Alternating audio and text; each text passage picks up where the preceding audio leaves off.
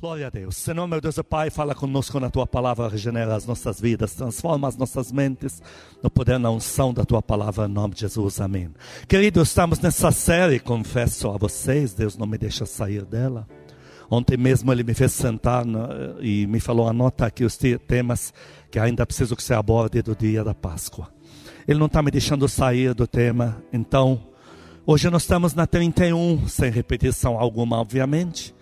Uma das coisas, nós estamos vendo à luz da palavra, essa manhã, tarde e noite mais importantes da Bíblia, que é o dia da Páscoa, que é a última manhã, tarde e noite que o Senhor esteve na terra em corpo humano, fim do seu ministério, onde o amado Espírito Santo usou aquele último episódio para registrar nos discípulos fundamentos irremovíveis, porque eles não vão esquecer mais, é o último gesto, é a maior saudade que eles vão ter daquela, porque ali o Senhor deu só para eles, com muitos acontecimentos, muitas instruções, muitas palavras, e temos visto hoje, mais um que foi enfatizado ali, com muita ênfase, diga comigo, nosso verdadeiro valor para Deus. Nós temos 4 versículos na Bíblia que eu acho lindos, eles são isolados, porque eles são de interpretação própria. Tudo aquilo que é fundamento, que é pilar, tem que ser no mínimo repetido 3 vezes. A palavra diz que a palavra do Senhor é provada 3 vezes. Quer dizer, 3 vezes é regra, é lei, é fundamento. 3 vezes diz que Jesus Cristo é a pedra. Então, a pedra do Velho Testamento era Cristo. Mas tem uma coisa aqui que não é 3 vezes. É uma coisa repetida 4 vezes, por interpretação particular do apóstolo João, falando dele próprio. Não tem outro livro que repita isso, mas eu acho lindo, porque tem tudo a ver com o que Deus queria nos ensinar, e Deus está aqui para implantar dentro da gente. Eu vou estar lendo João capítulo 13, 23, abre tua Bíblia lá, João 13, 23, lembrando que João 13 já começa o dia, tarde e manhã da Páscoa. E nesse dia, nessa tarde, João se referindo ao que aconteceu na Páscoa, ele fala dele próprio, algo que vou repetir, algo lindo. João 13, 23 diz: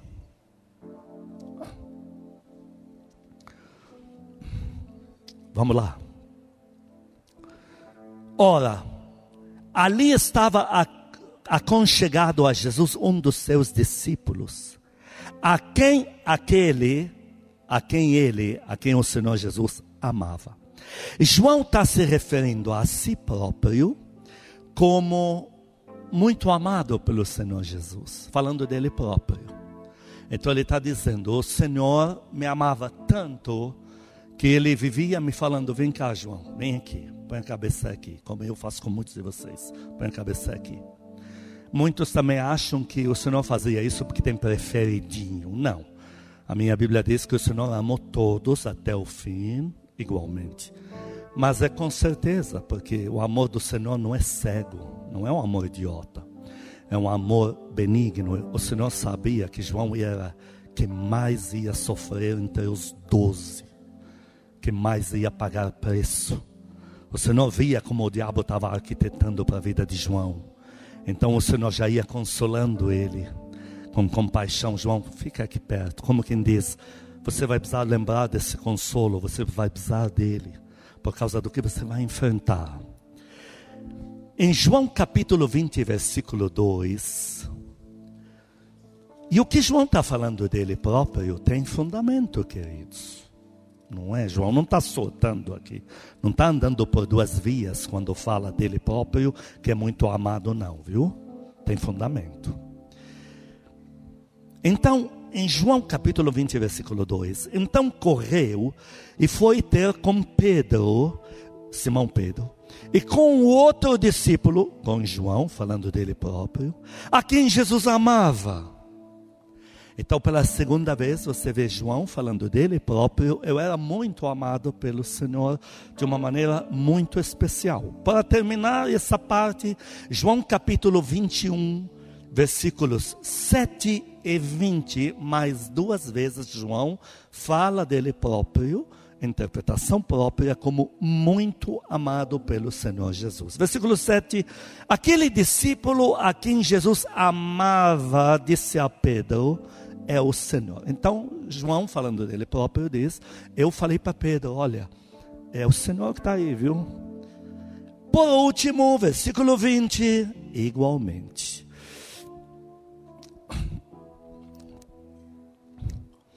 Ué, não tem 20, o que eu fiz?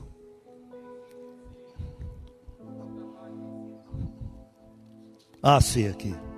Então Pedro, voltando-se, que também o ia seguindo, o discípulo a quem Jesus amava, aqui prova que este é um fundamento. Porque quando João dizia, o Senhor me amava, ele nunca falou amava mais que os outros, mas dizia, tem um carinho especial por mim, era verdade. Porque numa hora que Pedro e os demais queriam que o Senhor Jesus respondesse algo, e o Senhor não estava respondendo, o que Pedro fez? Olhou para João, pergunta a você, para você ele vai responder. Então havia fundamento, diga comigo, havia fundamento na interpretação particular. Por isso que eu te falei que o tema hoje é o verdadeiro valor que nós temos para Deus, que os discípulos tinham para Deus. Você tem que a partir de hoje fazer como João. Não importa críticas, não importa o que achem, digam de você, não importa. Satanás vai usar pessoas para tentar malhar, poluir tua exclusividade com Deus. Essa coisa de só a dois. Ele vai querer quebrar isso, interferir nesse elo. Pensa em Deus, aquele pai que tem uma marcha de 1000 pessoas. E dentro das 1000 pessoas, Deus só está olhando para você. Aquele pai que está olhando para a filha, para o filho, não tira o olho dali. Mas e os outros 999? Não, meu olhar está ali. Deus age assim. E você tem que começar a interpretar a tua vida assim. Você tem que começar a dizer, eu sou a preferidinha, o preferidinho de Deus. Julguem você de soberbo, de louca, de carente. Pode falar o que quiser, não deixa. João não se intimidou. Na hora de escrever, João, ninguém escreveu.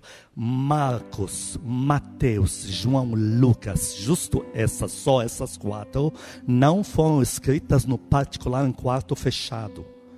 Essas 4 foram escritas com os discípulos sentados juntos, um lembrando o outro. Deixa eu escrever aqui. Diferente de uma carta que Pedro mandou para a igreja tal, Paulo mandou para Timóteo. Então João, olhando para os outros, a quem Jesus amava, os outros, número 1, não falaram, pô, mas você continua carente, meu. Compra um poodle, então. Não fizeram isso. Por que não fizeram? Ele tem razão. Você tem razão em acreditar que para Deus você é única, é único. Aplaude ele por isso. Você tem razão. Deus nem sempre está te vendo no prisma, na ótica que você está se vendo. Deus deve estar com uma raiva de mim. Nem sempre. Nem sempre Deus está destacando tanto teus defeitos, tuas falhas, teus problemas de caráter.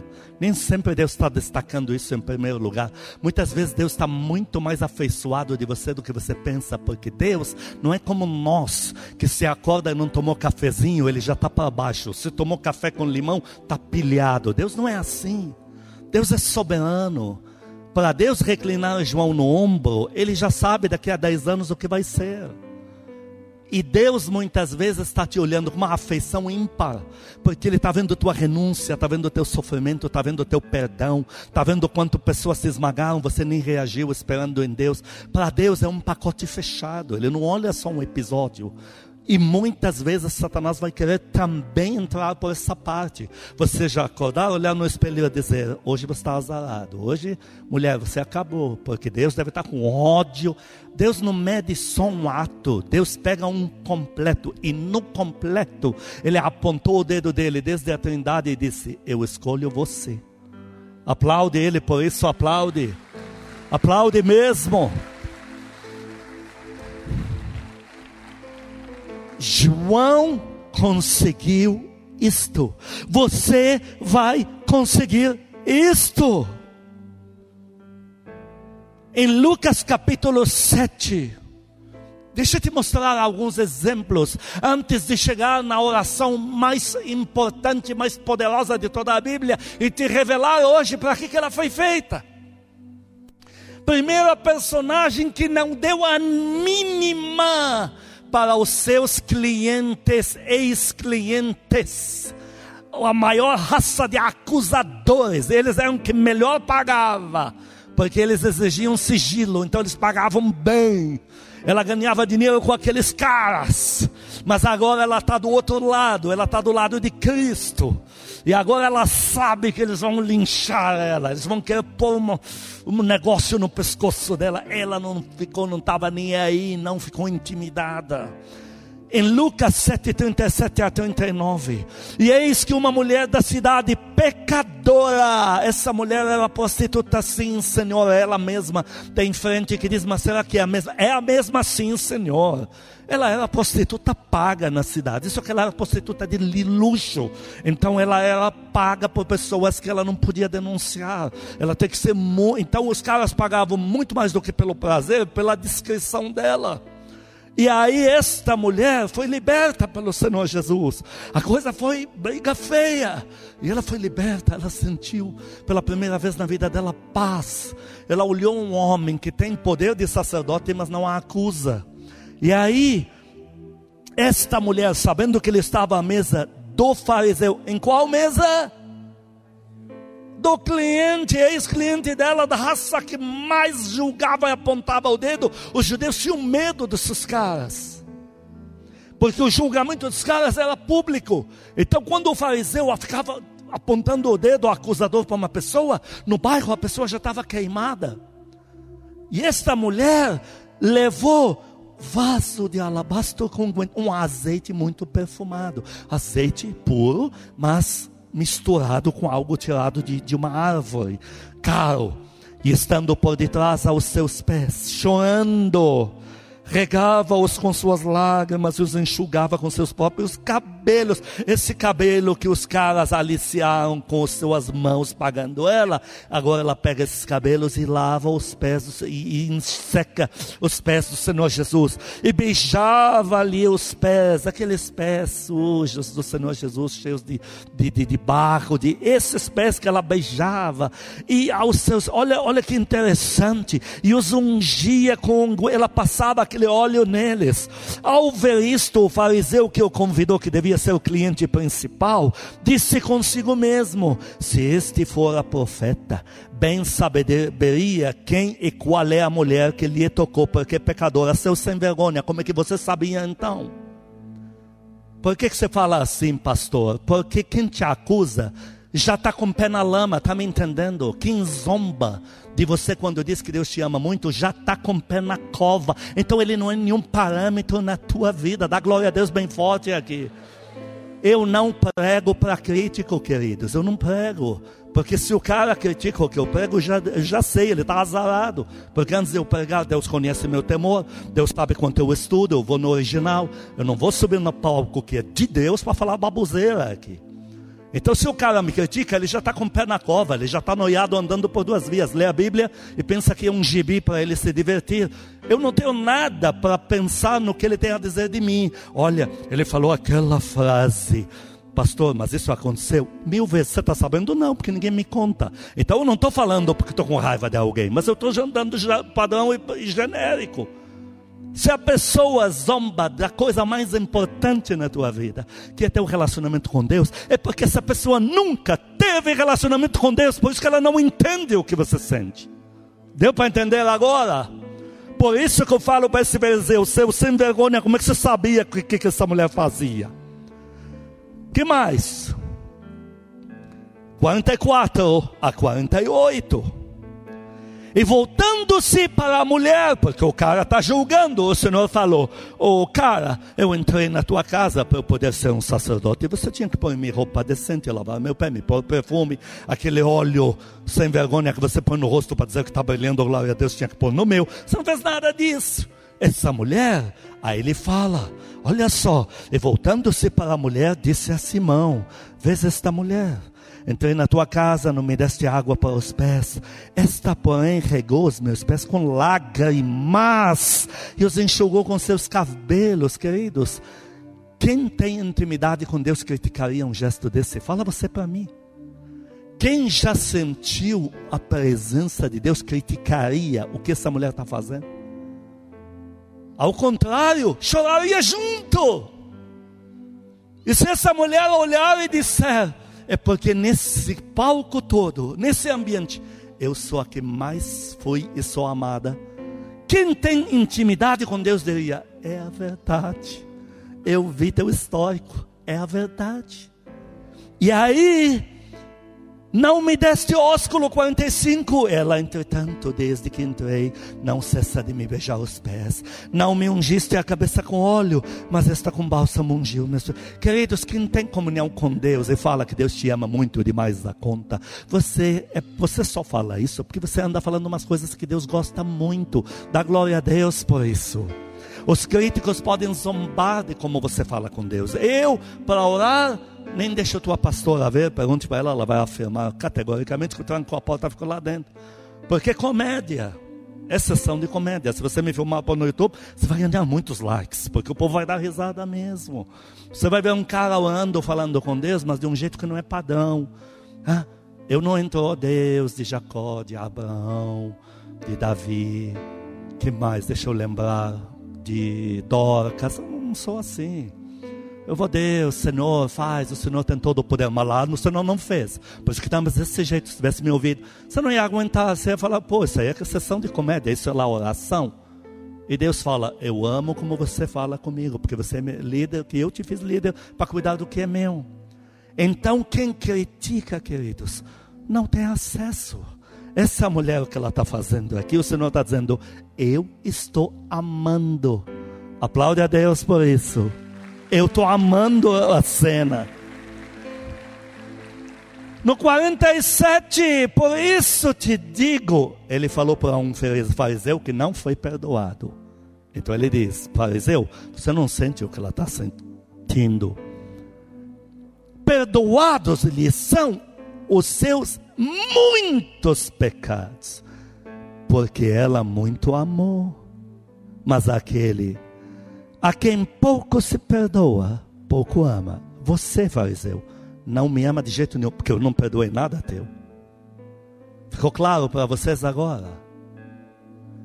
Não ficou, eu sei que não ficou. Fariseu é cara que está com a Bíblia na mão e não tem comunhão nenhuma com Deus, só abre a boca para ensinar. Mas Deus nem suporta o jeito que ele anda com a Bíblia na mão. Dá vontade de cortar a mão dele, para ver se ele para com essa palhaçada. Ele nunca teve comunhão com Deus. Na hora que fala a Deus, ele levanta a mão. Tem uns gestos pertinentes de pregação. E Deus detesta isso.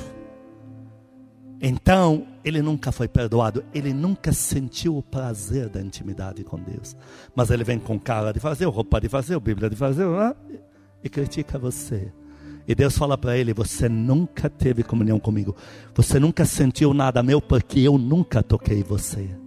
E você ainda julga ela? Em breve tem acerto de contas. Por isso que eu te falo: para de guiar tua vida com Deus baseado no que os outros têm a dizer. Vou repetir o título: nosso verdadeiro valor para Deus. Aplaude para essa mulher, aplaude mesmo. Aplaude.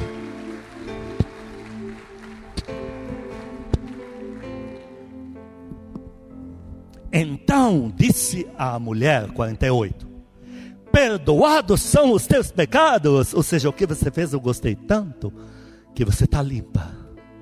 Antes ela tinha sido liberta dos demônios, agora ela saiu perdoada dos pecados. Dá glória a Deus aqui.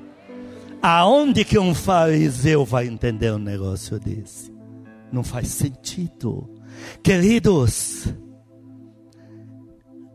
segundo o personagem, uma mulher samaritana que era prostituta da cidade, que não podia sair em público, porque lá a regra era rígida, porque Samaria é um lugar muito restrito. Se permitia, entre aspas, vamos trazer para o dia de hoje, criminalidade, drogas. Em questão de dias, a cidade inteira está infestada. Então eles eram muito rígidos. Imagina uma mulher que vive do que as pessoas lhe pagam para dormir com ela. Então em João 4 ela tem que esperar todo mundo ir embora para ver se sobrou água no poço para pegar, porque a vida dela está em xeque. Agora ela tem um encontro com o Senhor Jesus. O Senhor se revela a ela, fala coisas lindas para ela, e ela diz: eu quero isso, eu quero essa água que eu nunca mais vou precisar tomar água na minha vida. Eu quero, porque quem tem pacto com Deus, quem tem comunhão com Deus, acredita em qualquer coisa. Por isso que Deus chama de criança, minha criança. Dá para a glória a Deus aqui? Pros do mundo, que são raposas, escorpiões, nós somos um bando de idiotas, povo pacífico, para lá de acreditar em qualquer coisa dita em púlpito, porque eles não estão aqui, eles não estão na comunhão com Deus. Mas nós que andamos com Deus, acreditamos em qualquer coisa.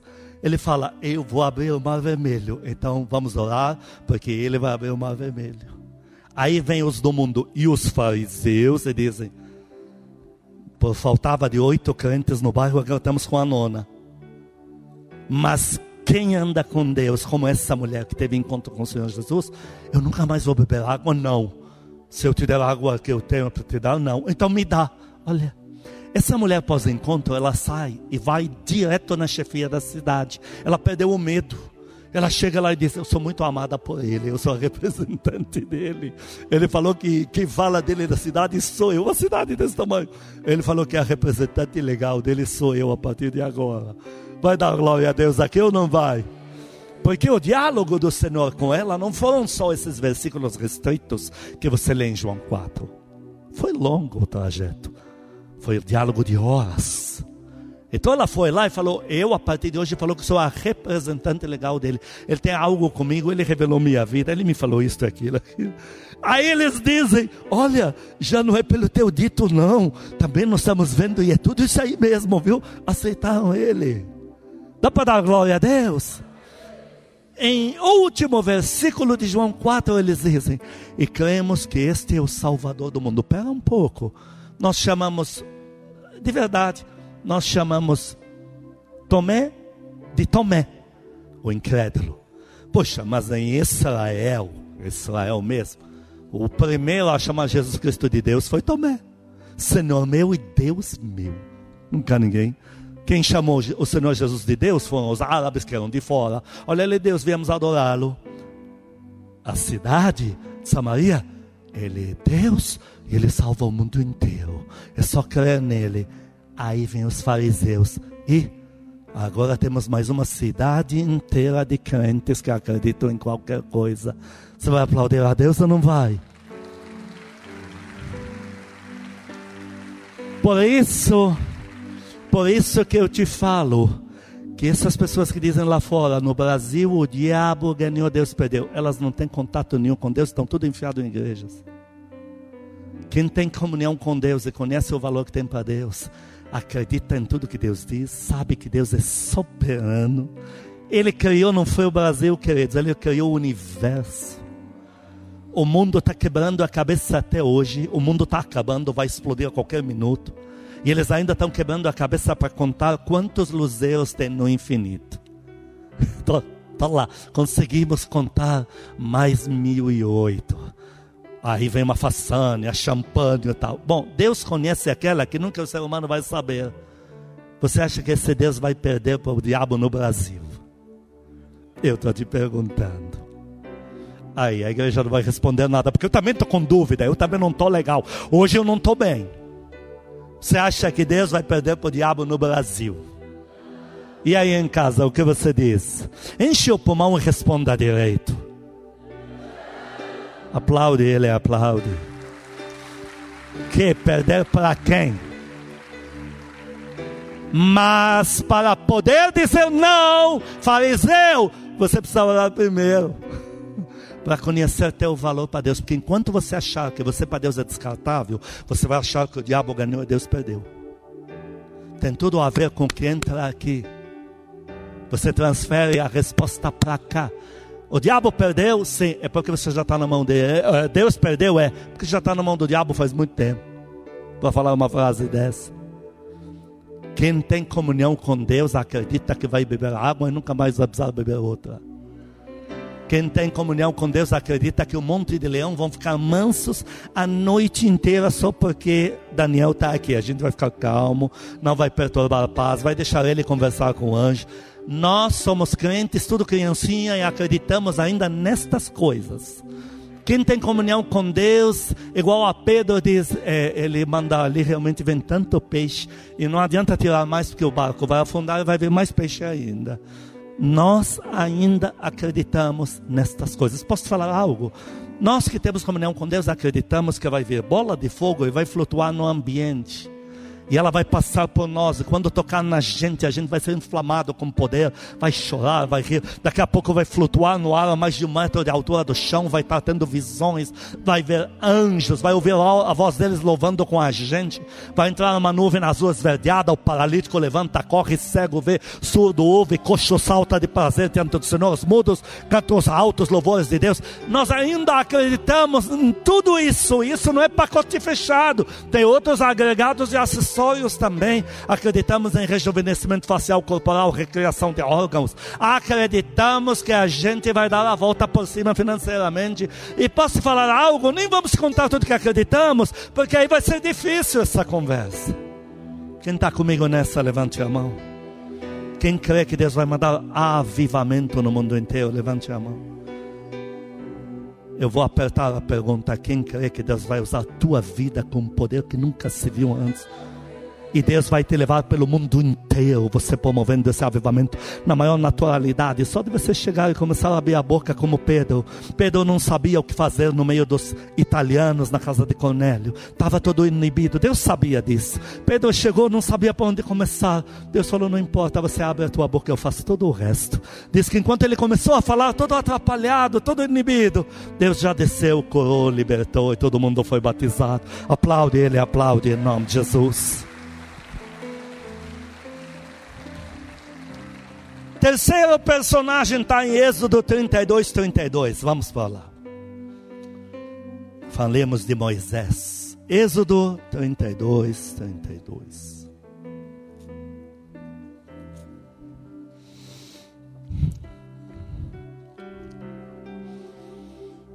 O povo fez algo terrível. Deus falou: eu vou riscar eles do mapa.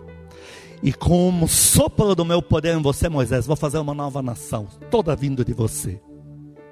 Moisés não aceitou a proposta, porque ele já estava afeiçoado daquele povo.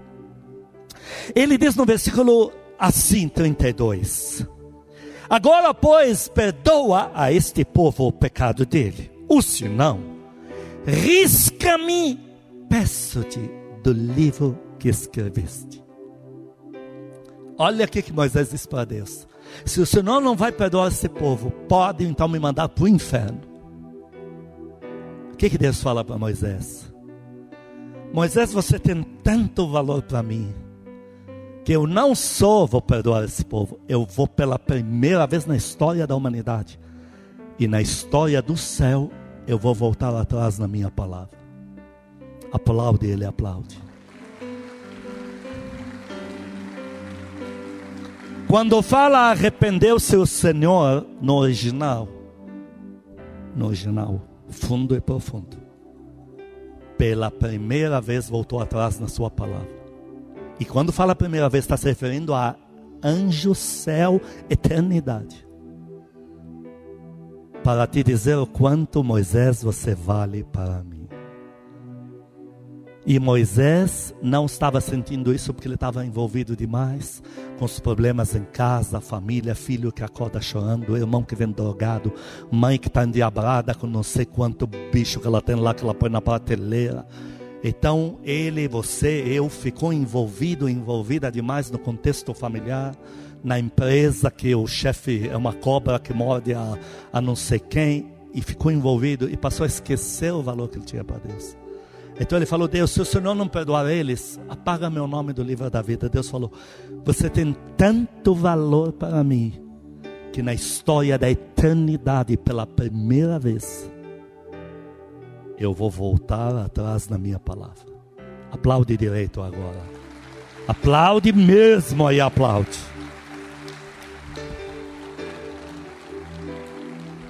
quarto e último personagem aqui destrinchamos a oração. E antes da oração, enquanto o mundo considerava Pedro e os outros 11, porque o mundo ainda não sabia que Judas já tinha se corrompido no final, consideravam que aqueles 12 eram um bando de idiotas, tinham raiva deles. Muita gente não sabe disso. Eles diziam que o primogênito é do pai, porque ele é a perpetuidade. Temos um árabe, eu tenho um vídeo dele cômico, que eles falam para ele: cadê o filho que vai levar teu nome? E ele reclamando: meu nome, porque quem sou eu, Bruce Lee? Que nome que ele vai levar? Não quer o filho. E tal, porque está na cultura, está enraizado que o primogênito é a continuidade da provisão da família. A maioria dos que o Senhor escolheu eram primogênitos.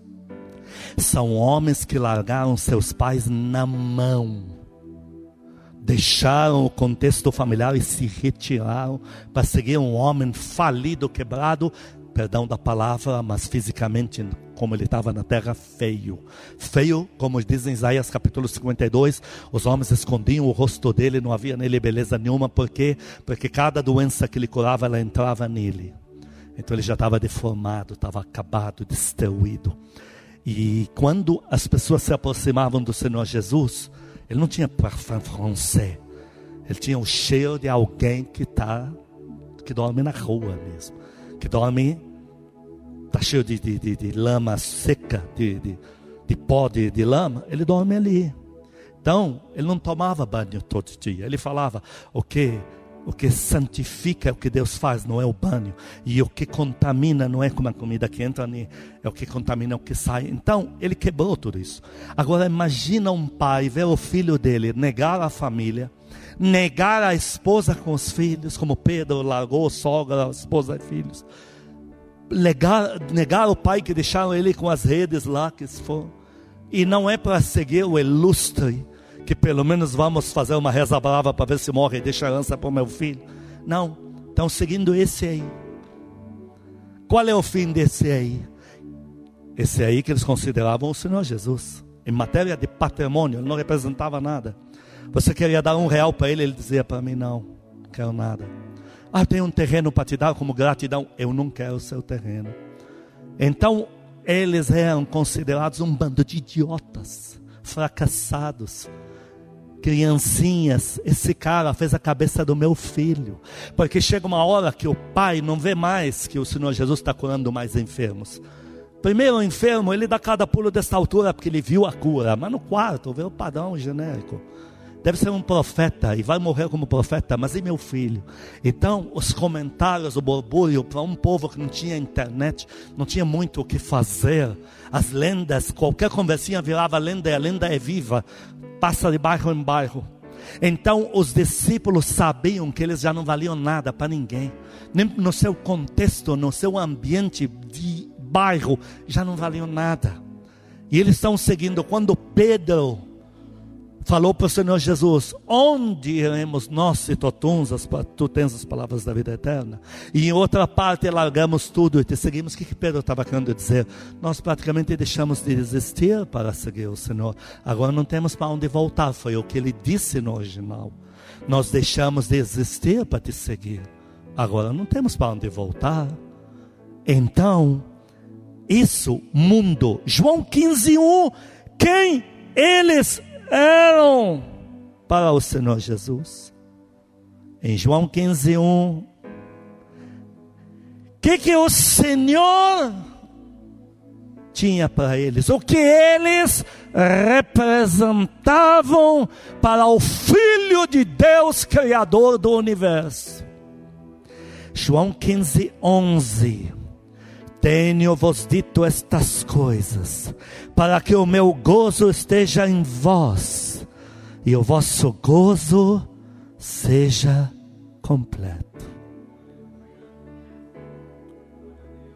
Vocês viram o que o Senhor tinha para eles? Eu tenho para vocês uma alegria. Em breve vocês vão experimentar um poder.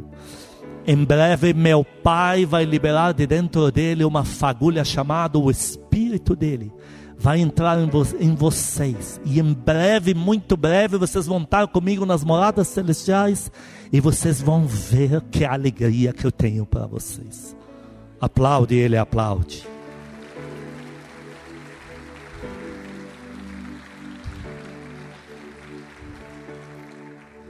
Por que ele queria que o gozo deles fosse completo? Ao caminhar com eles, como de fato ele via eles? Ele via eles como? Versículo 12. João 15, versículo 12.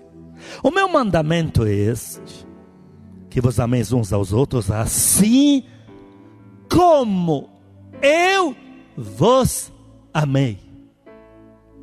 Eu amo vocês de um jeito. Enquanto o mundo inteiro está questionando se você é feia, bonita, se você é rico, é pobre, o Senhor está dizendo, eles não sabem o quanto eu amo você. Outro aplauso para o Senhor Jesus. Eram seus amados, seus íntimos, que mais? Como o Senhor os via? João 15, do 13 ao 15, como o Senhor os via. Versículo 13. Ninguém tem maior amor do que este, de dar a alguém a própria vida em favor dos quem? Dos seus amigos. Vocês são meus melhores amigos. Vós sois meus amigos, no 14. Porque vocês fazem o que eu mando, 15. Já não vos chamo de escravos, porque o escravo não sabe o que faz seu dono. Mas tenho-vos chamado de amigos. Porque tudo quanto ouvi do meu Pai vos tenho dado a conhecer. Terceira coisa, quem eles eram para ele mesmo? Seus amigos particulares. Nunca mais na tua vida deixa chocarrice, piada em mesa de cozinha com café que já gelou de tanto que estão rindo da tua cara. Nunca mais deixa isso interferir na tua declaração pública. Deus me ama demais nesta casa. Sabem porque Deus vai mudar tudo por aqui? Porque Ele me ama de um jeito que vocês não têm ideia. Que soberbo? Não. Que íntimo com Deus.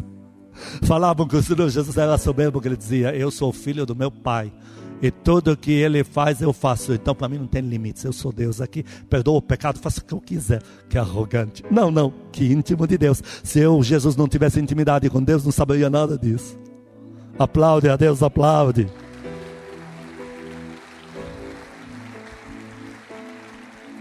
Enquanto o mundo inteiro via eles como falidos, fracassados, sem um tostão no bolso para pagar até o pedágio que eram centavos, menos de R$1, porque era pedágio humano, passar a pé, eles não tinham no bolso.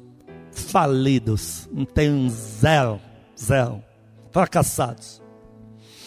O que o Senhor tinha para eles? Versículo 16, estamos ainda em João 15. João 15 é na manhã, tarde e noite da Páscoa, nós não saímos do tema. Não fostes vós que me escolhestes a mim, pelo contrário, eu vos escolhi a vós e vos designei para que vades e deis fruto. O que eu tenho para fazer através da vida de vocês, vocês vão ser os mais ricos da face da terra. E o vosso fruto permaneça a fim de que? Agora eu vou ler com calma. Tudo quanto pedirdes ao Pai em meu nome, Ele vos conceda. Outro aplauso para o Senhor Jesus. Olha o que o Senhor tinha para eles. Olha como eles, olhando para o mundo, se viam, e olhando para o Senhor Jesus, se viam. Por isso que a tua comunhão com Deus nunca pode ser interrompida.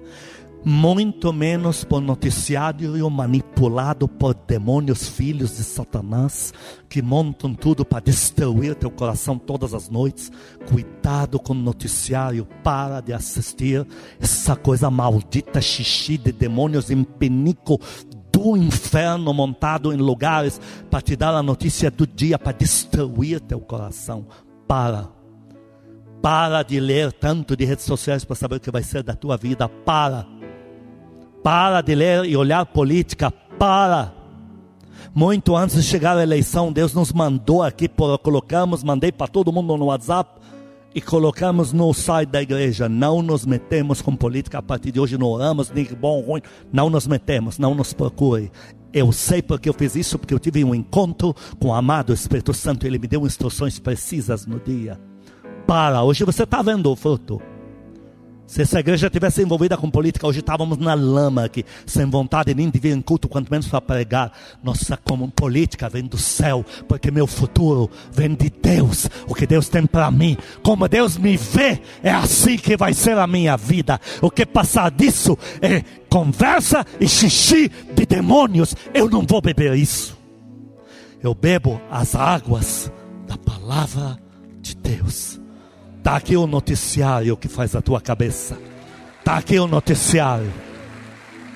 Não precisa esperar um horário da noite para ligar a TV e saber do noticiário. Esse você pode ler de madrugada, de manhã, à tarde, à noite. Ele sempre vai te dar uma boa notícia. Ele vai dizer, eu tenho algo lindo na tua vida. Eu tenho algo lindo para você. Meu filho, minha filha te criticaram, mas você não sabe o quanto você é precioso, preciosa aos meus olhos. Eles estão falando que vão te mandar embora, que vão tirar você até da família. Não, você não tem noção. Eu vou te acolher, nem que tua mãe te rejeite. Eu vou te acolher, eu vou te prosperar, eu vou cuidar de você. Está tudo aqui nesse noticiário do céu. Não mude de sintonia, não venda teu coração. O Senhor me falou que era uma venda. Eu pensei, Senhor, mas como pode ser venda? Ele me falou, é pacto. Como pacto? Ele disse sim, um espírito agente do inferno subiu do inferno, segurando muitos tridentes. Em cada tridente estava escrito política, noticiário, e fazia pacto. E cada crente que lhe assistia demais ficava vendo a política. Isso não é só no Brasil, no mundo inteiro. Vendo, esse demônio entregava para os crentes um tridente. Você tem pacto comigo? Não faça pacto com Satanás, não faça pacto. Deus está me mandando apontar mais para vocês, pastores. Não faça pacto com Satanás. Ele quer pôr um tridente na tua mão.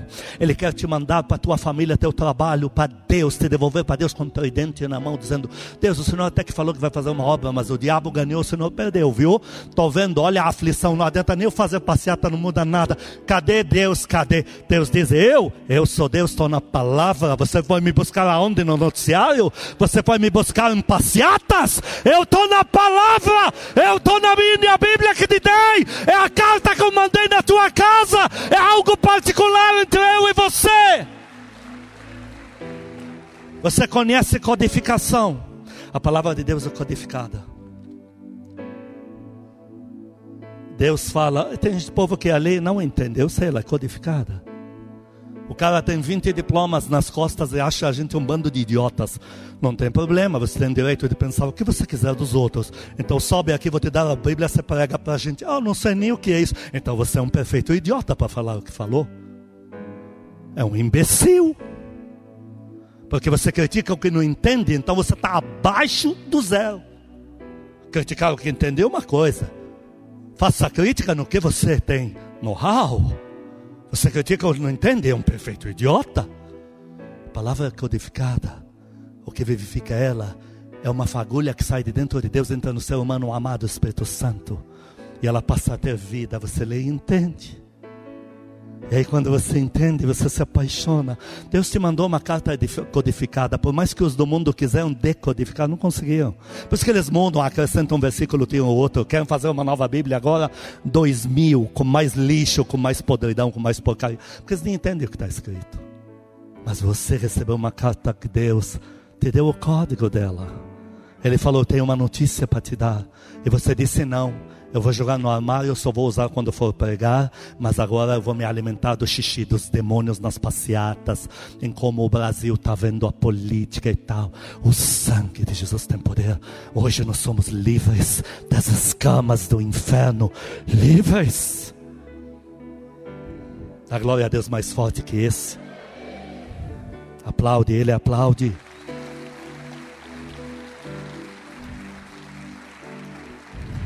Pastor, por que a oração mais poderosa de toda a Bíblia, que é a que o Senhor Jesus fez no dia da Páscoa, em João 17, por que ele a fez? Então, nós vamos perceber melhor. Sabe por que, que toda a oração foi feita à voz alta? Para eles lembrarem, depois escreverem. João está ali, eles estão lembrando. Ah, ele falou também essa frase. Sabe por quê? Era para dizer para eles, João 17 inteiro, era para dizer para os discípulos o valor que eles tinham para ele. Vou repetir. A oração que o Senhor Jesus fez publicamente no cenáculo da ceia, à voz alta, ele fez para eles entenderem o valor que eles têm para ele. E hoje entendamos o valor que temos para ele. João 17 é exatamente isto. João 17, versículos 6 a 16, 22 a 26.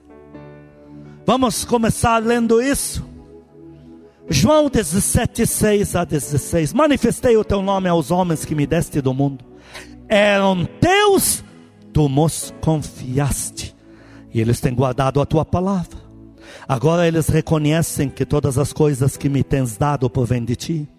Porque eu lhes tenho transmitido as palavras que me deste. Eles as receberam e verdadeiramente não se alimentaram de redes sociais. Conheceram que saí de ti, porque creram que tu me enviaste pelas palavras.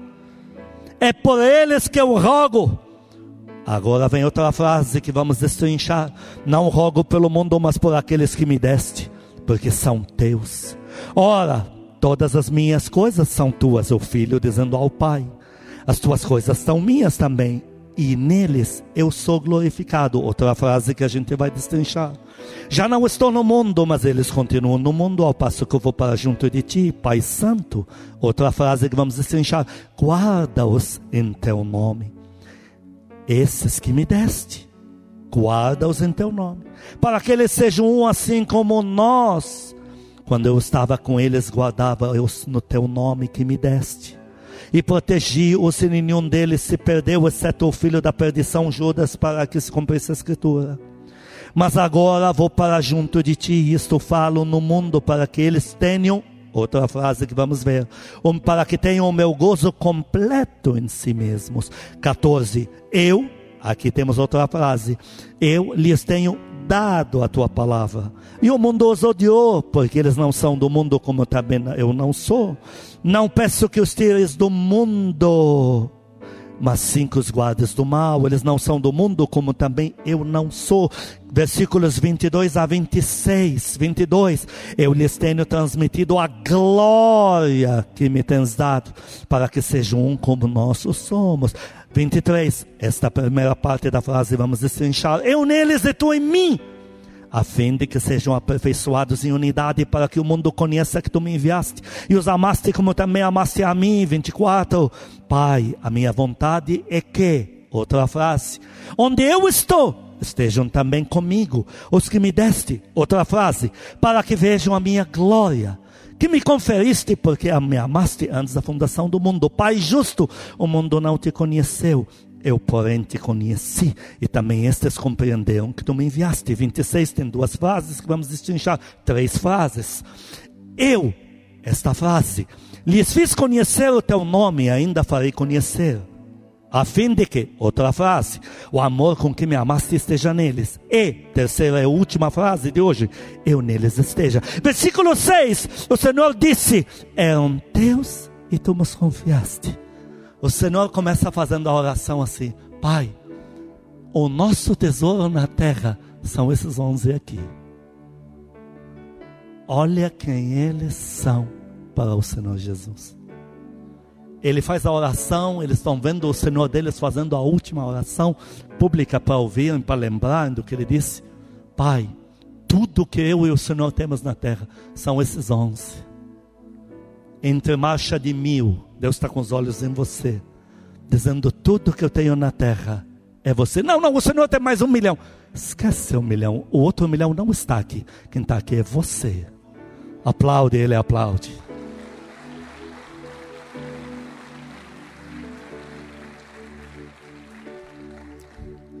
Versículo 10, ele disse, e eles ouviram, neles, esses 11, você, diga eu, neles eu sou glorificado. É como o Senhor dizendo, Pai Santo, peço que a minha glória o Senhor coloque dentro deles. Quem vai dar glória a Deus aqui? Olha o que eles estão ouvindo o Senhor deles orar antes de ele morrer e ressuscitar. Pai, a glória que eu tenho, eu quero que o Senhor ponha dentro deles. Versículo 11, nós lemos a frase, guarda-os em teu nome. Pai Santo, peço que sejam teus blindados na terra, totalmente protegidos por ti diretamente. Olha o que eles ouviram do Senhor deles, momentos antes de ir para a cruz e ressuscitar e voltar em glória como Deus. Pai, eu sei que o Senhor blinde, pessoalmente blinde cada um deles. Olha a oração, o que está dizendo para eles e para você hoje, porque Deus me mandou te abordar esse tema. Versículo 13, nós falamos essa parte, o meu gozo completo em si mesmos. Pai Santo, o Senhor dizendo, peço que a minha alegria seja repassada diretamente para dentro deles, e não sobre dentro deles nenhuma tristeza sequer. E aí você vai lá e troca a Bíblia pelos noticiários, pelas passeatas e pela política. Eu sei que você não vai fazer isso, por isso eu não vou mais falar sobre política aqui. Eu estou te lembrando quem é você para Deus. O Senhor disse, Pai, eu não quero que não sobre deles, dentro deles, nenhuma tristeza. O Pai, quando ele terminou de orar, falou, eu já tinha te glorificado, eu vou te glorificar mais ainda. Ouvi tudo que você me pediu. Que mais? Versículo 14, nós lemos esse trecho.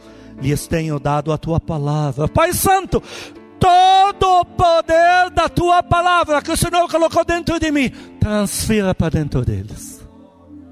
Eu já dei para eles, eu já transferi, passa para eles. Olha o poder que tinha dentro desses discípulos. Quantos dão glória a Deus bem forte aqui? Versículo 23. Eu neles e tu em mim. É o Senhor falando assim, Pai Santo. Lembra, para os discípulos tudo é novidade, não existia Bíblia, a igreja, tudo é novidade, não existia Salvador, Senhor Jesus, tudo novidade. Eles ouvem o Senhor dizendo assim, Pai Santo, eu peço outra coisa para o Senhor, e eles ouvindo, eu quero que eles façam parte integral da Trindade, eles que sejam a partir de hoje eternos como nós somos, e onde eu habitar, eu quero que eles habitem, porque eles agora vão ser filhos de Deus como já sou. E eu quero que eles sejam parte integral da Trindade. Eu neles e tu em mim, nós neles. E eles na gente. Só ouvi pouco, glória a Deus. E só veio dos pastores. Versículo 24. Os discípulos ouviram outra frase na oração referente a eles. Toda a oração foi referente a eles. Onde eu estou, estejam também comigo. Pai Santo, estou pedindo para o Senhor, não importa a qual lugar o Senhor pretende me levar daqui, eu quero que leve eles comigo também. Quantos vão dar glória a Deus bem forte? Quantos vão aplaudir a Deus aqui? Olha o valor que eles que você tem para Deus. Eles estavam vendo na oração inteira, a oração mais sincera da Bíblia inteira, de um homem que nunca pecou, do Filho de Deus, que ressuscita o Lázaro morto 4 dias, devolve ele em perfeito estado para casa. Ele orando assim, Pai, eu quero que quando o Senhor pretenda me levar, que leve eles comigo. Olha o valor que você tem para Deus. Aquela vil criatura, aquele maldito que está preso há 2023 anos lá embaixo, nunca vai te contar isso. Ele vai te mandar noticiários sobre política e índices de corrupção. Ele vai te jogar fezes na cara de um ladrão que roubou publicamente. E você não pode fazer nada, ele está blindado. Para destruir você. Quando o Senhor Jesus orou assim, Pai, tudo que o Senhor tem para me entregar, eu quero que dê para ele. Quero que dê para ela. Que mais? Versículo 24. Para que vejam a minha glória. Eles ouviram o Senhor dizendo, Pai Santo, eu te peço que mostre a eles aquilo da minha glória, que jamais um demônio, um corrupto ser humano poderão ver. Eu quero que eles vejam. Quantos querem ver a glória do Senhor Jesus? Uma irmã foi arrebatada pelo Senhor Jesus, foi levada ao céu. E quando o Senhor chegou no céu, falou assim para ela: filha, olha o que acontece quando eu sou glorificado aqui no céu. Na hora que ele falou isso, ela não podia olhar para ele, porque a glória do Pai entrou nele, uma luz, uma glória. Ela não sabe explicar, lógico que não sabe explicar, é óbvio que não tem como explicar. E aquilo inundou. Ela não sabe se foi a 10 quilômetros, a 1 trilhão de quilômetros. Ela não sabe se eram 1.000 pessoas, ou eram 10 milhões, ou 1 trilhão de pessoas, não sabe.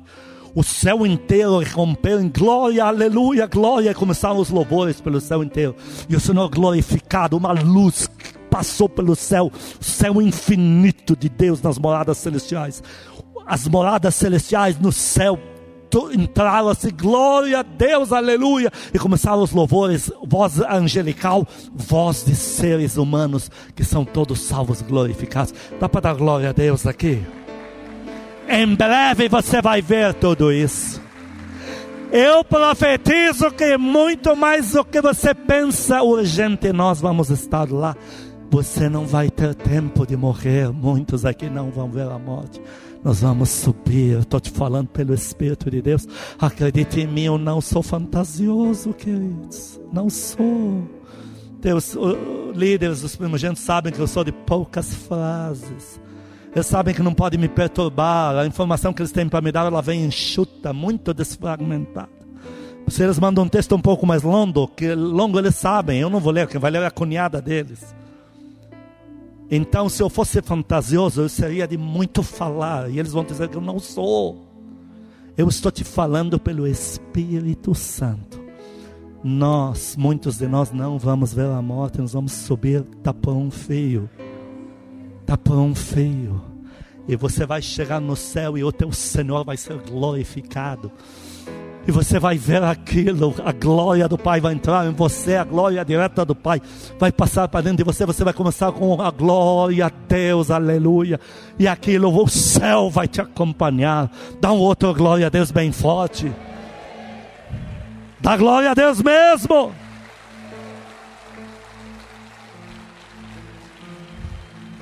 Versículo 26, nós lemos 3 frases nele, que eu disse que eu vou destrinchar. Uma delas, eles ouviam: eu lhes fiz conhecer o teu nome e ainda o farei conhecer. Ele falando assim: Pai Santo, eu quero que saibam tudo a respeito de quem é de fato o Senhor. Eu quero que o Senhor, como Pai Celestial, Criador de todas as coisas, tão de perto se revele a eles, como jamais um ser humano poderá te conhecer.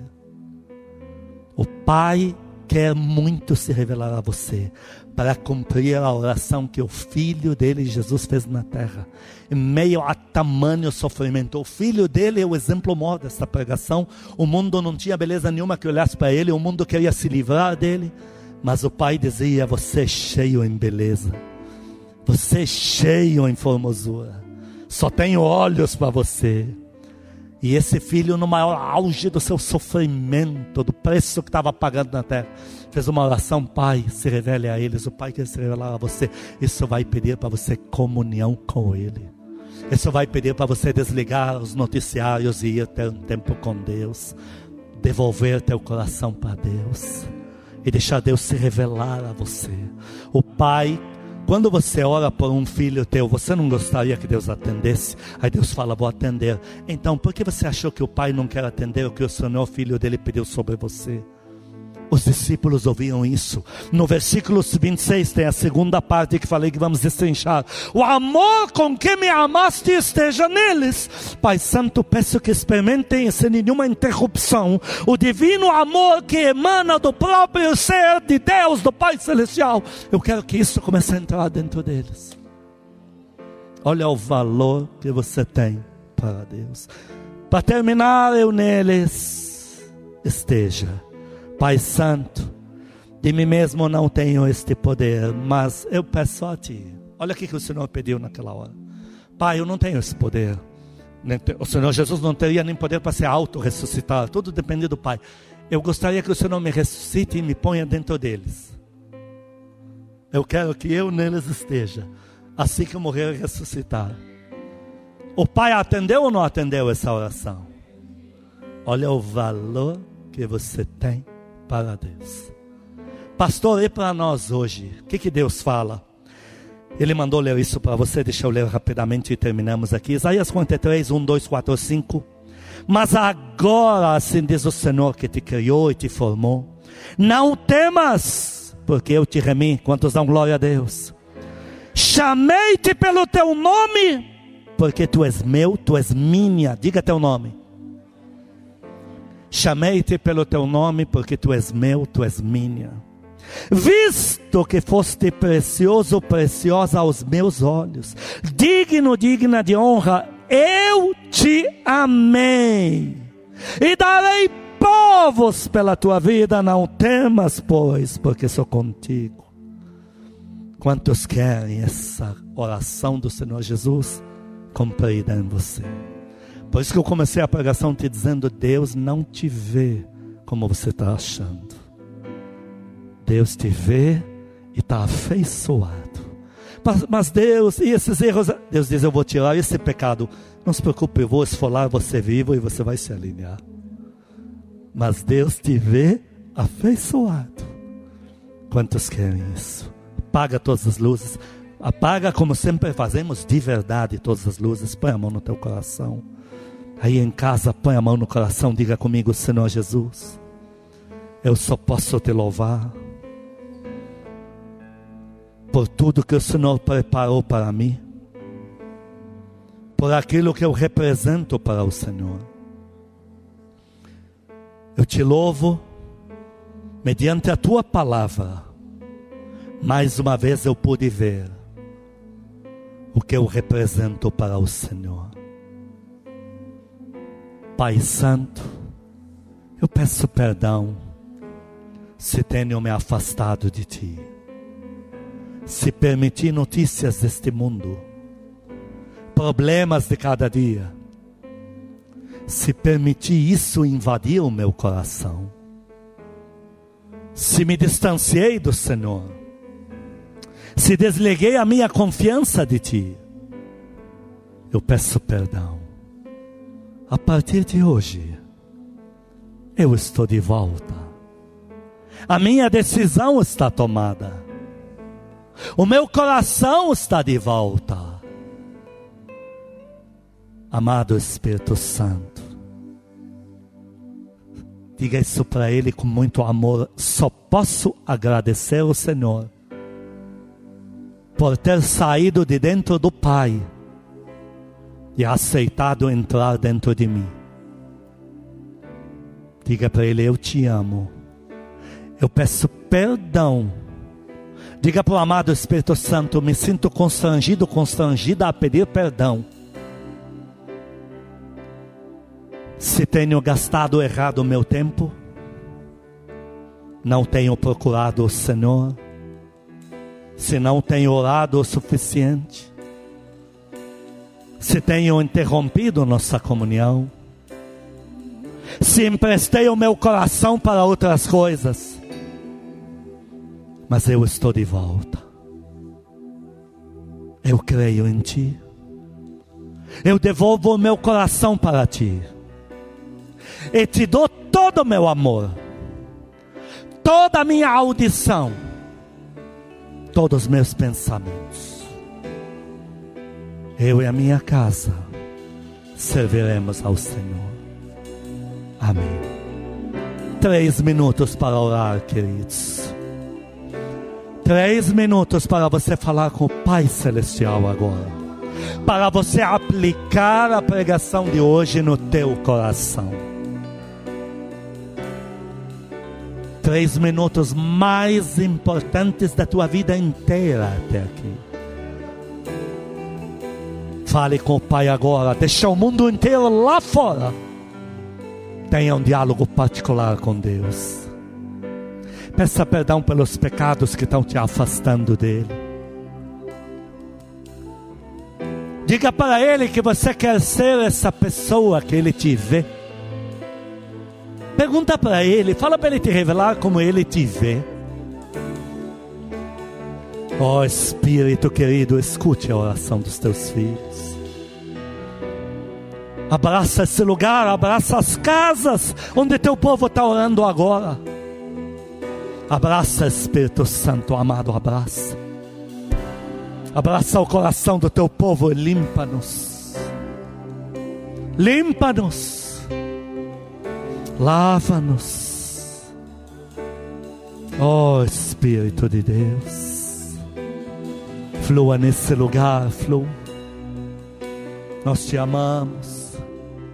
O Senhor tem a primazia no nosso coração. O Senhor é o que há de mais importante nessa casa.